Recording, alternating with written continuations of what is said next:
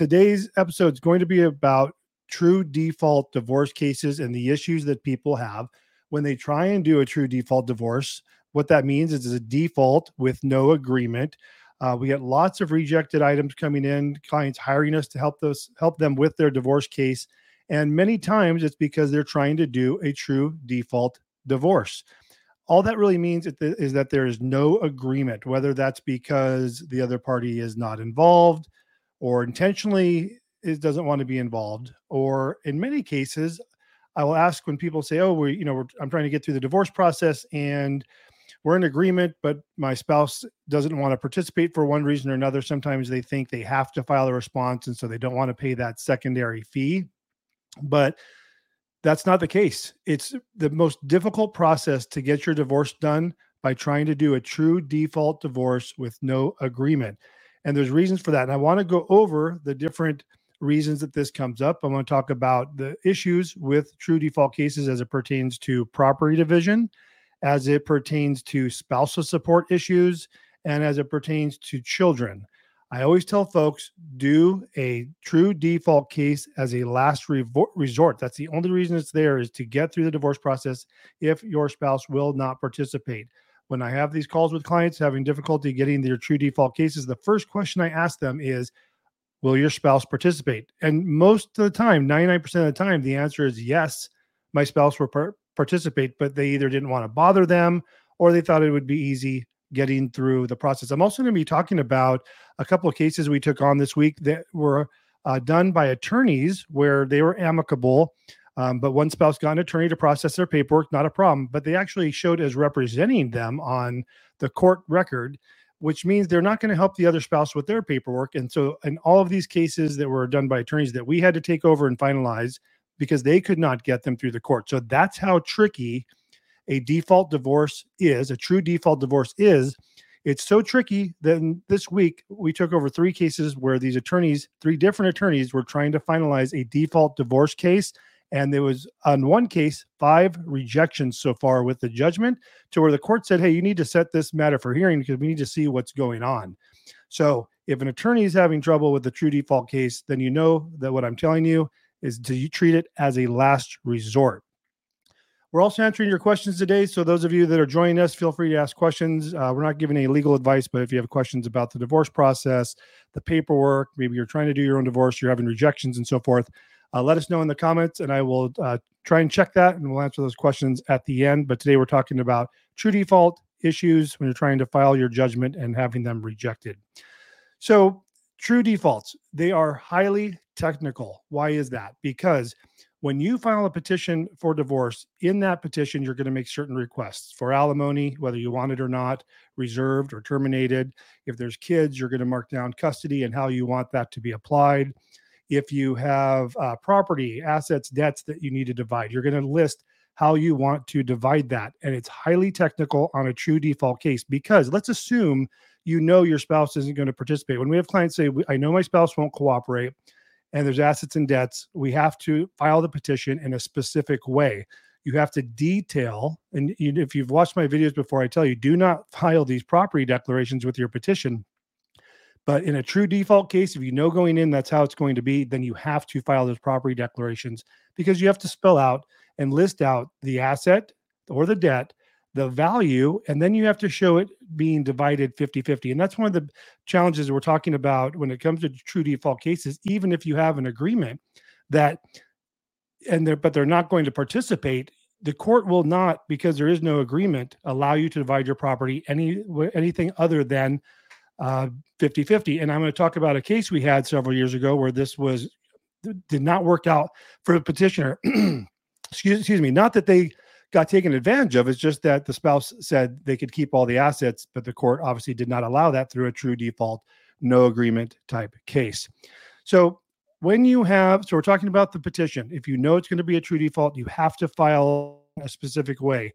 And once you do that, you cannot change anything. So let's say you prepare the petition and you say these assets are going to be divided equally. When you get to the judgment, you have to spell that out exactly the same thing, same way. You can't then add an asset. Let's say you forgot an asset on your petition. You can't add an asset. You can't change an asset. You can't change the the division of it. It has to be spelled out exactly as the petition is. And this also causes uh, other issues as it relates to uh, spouse support and literally everything that you request in the petition. If you have any change, changes, you need to start over, refile, and amend your petition, reattach the property declarations, and resubmit your case, your petition and reserve it as well. You're basically starting from scratch. So let's dig into these issues. I'm going to talk about property division first, spouse support issues, and then child support issues when it comes to doing a true default case. So the property must be divided equally. Let's say you have your spouse just doesn't want to participate for whatever reason. Maybe they think they have to file a response and don't want to pay the filing fee, which is not the case. There's there's a better way of doing that. But let's say that your spouse says, "Hey, you can keep these assets, I'll keep those assets, and the the property division isn't going to be equal." You cannot do that on a true true default case with no agreement being submitted to the court unless your spouse actually signs a settlement agreement stating such. That's why we say it's a, always treated as a last resort when you're doing your um, your divorce as a true default. There should be no other reason to do that. Don't do it because you think it's going to be easier. It's not. Don't do it because you think it's going to. You don't want to bother your spouse. It's going to cause you problems. Many, not all, but many of our judgment rejects when people call us, and like the previous cases I was talking about, attorneys, they were rejected because they were simple cases no assets, no debts, or minimal assets, but because there was any asset at all, it was causing the judgment to be rejected. And these were cases being handled by attorneys. So I'm just taking looking at my notes here as far as what else I want to talk about. I said if you have an agreement that both parties will sign, you can divide up the property any way you want. That is called a default with a written agreement. So the a default with a written agreement is the same as a default without an agreement except you have an agreement, obviously, but it's still a default, is what I wanted to say. It's still a default in, in, that a response was not filed. It doesn't mean you're defaulted like you you didn't participate because we're doing this as a written agreement. Now, the difference between a default with written agreement and no agreement is you get to call the shots and how you want to divide up the assets and debts. And also, where with the true default cases where there's no agreement, where if you made a mistake on the petition, if on a, a, a default with agreement type case, um, you that will supersede anything you put in the petition. So let's say in the petition you listed three or four assets, and then when you got time to do your settlement agreement, you're like, oh, we also have this asset and that asset. Um, you can add, change, modify, divide up your assets and debts however you like. And this goes for everything as far as spouse support, custody. For instance, if you asked for spouse support in the petition, maybe, and um, then you guys later agreed that you didn't want it. That's totally fine. You don't have to amend your petition. You can just then agree that there will be no spouse support in the settlement agreement. So that's why it's so much easier to do a divorce with a written agreement. So I want to talk about a particular case and kind of give you an example of how this how this can really work out negatively if you do it as a true default. I'm just seeing if there any comments are coming. If you guys do have questions about paperwork, divorce forms, so forth, have a judgment rejected, let me know. We'll try and answer those questions at the end. So we had a case seven or eight years ago where parties were in agreement, uh, but the husband just didn't want to participate for whatever reason. And it happens once in a while. But they had a ton of assets 401ks, pensions, a house. And we had already filed the petition because the assumption was they were amicable and cooperative. And then the husband decided not to participate. Well, when that happened, we cannot turn in a judgment and just have the spouse get all the assets, which is what the husband says that hey, you can have all the assets. I don't want anything of yours. And and that would have given her a lion's share of assets and not have to divide them. We're talking in the millions of dollars.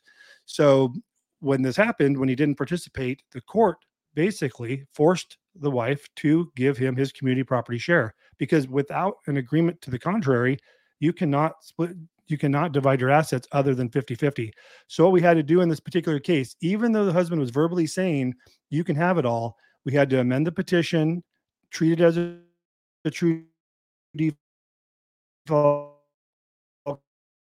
case put all the assets of the other spouse then we had to refile the case and we had to um, reserve it and then we had to draft the judgment exactly as the petition was filed on the true default case so it can it's definitely always better to have your case be a default with a written agreement. So now I want to talk about some spousal support issues that can happen on these true default cases.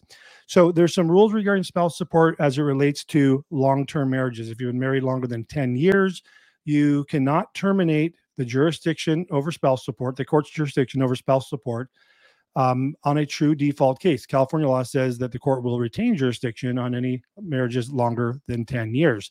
So if you here are several issues that can come up with that. Let's say you're trying to file a, a default without a written agreement and you've been married longer than 10 years. And let's just talk about the spouse support issue. Let's just we're going to leave out the property issue since we already discussed that. So if on your petition you marked terminate the court's jurisdiction over petitioner respondent, filed your petition, that's fine. That's going to go through just fine. They're not going to, you know, the court's not reviewing anything yet. And let's say you do all the paperwork fine, and then you get to the judgment phase and you turn in your judgment as a default without an agreement. The court's going to reject your judgment because you marked terminate jurisdiction on your petition. And even though you matched that up on your judgment and marked terminate the court's jurisdiction, that goes against California law and they won't allow you to do that. So then what you would naturally do, right? Because they're not going to tell you how to fix this what you would naturally do is you would say, okay, well, I'll just correct my judgment and I will mark reserved jurisdiction since that's what the court said is mandatory. So you redraft your judgment, you put reserved jurisdiction like the reject letter told you to do, you turn it in, and guess what? It gets rejected again. Now, here's why because it no longer matches the petition. So if you do the petition wrong in any scale, whether it's property, assets, debts, kids, whatever it's related to, it will cause your judgment to reject if you change anything. So, what does this person then have to do if they want to have their um, judgment approved? They have to amend their petition. They have to um, refile it, reserve it, wait again the 30 days because that sets aside the default. It's a whole other story for that. Then you can turn in your judgment, but you have to basically start from scratch, go all the way back to where you started and refile.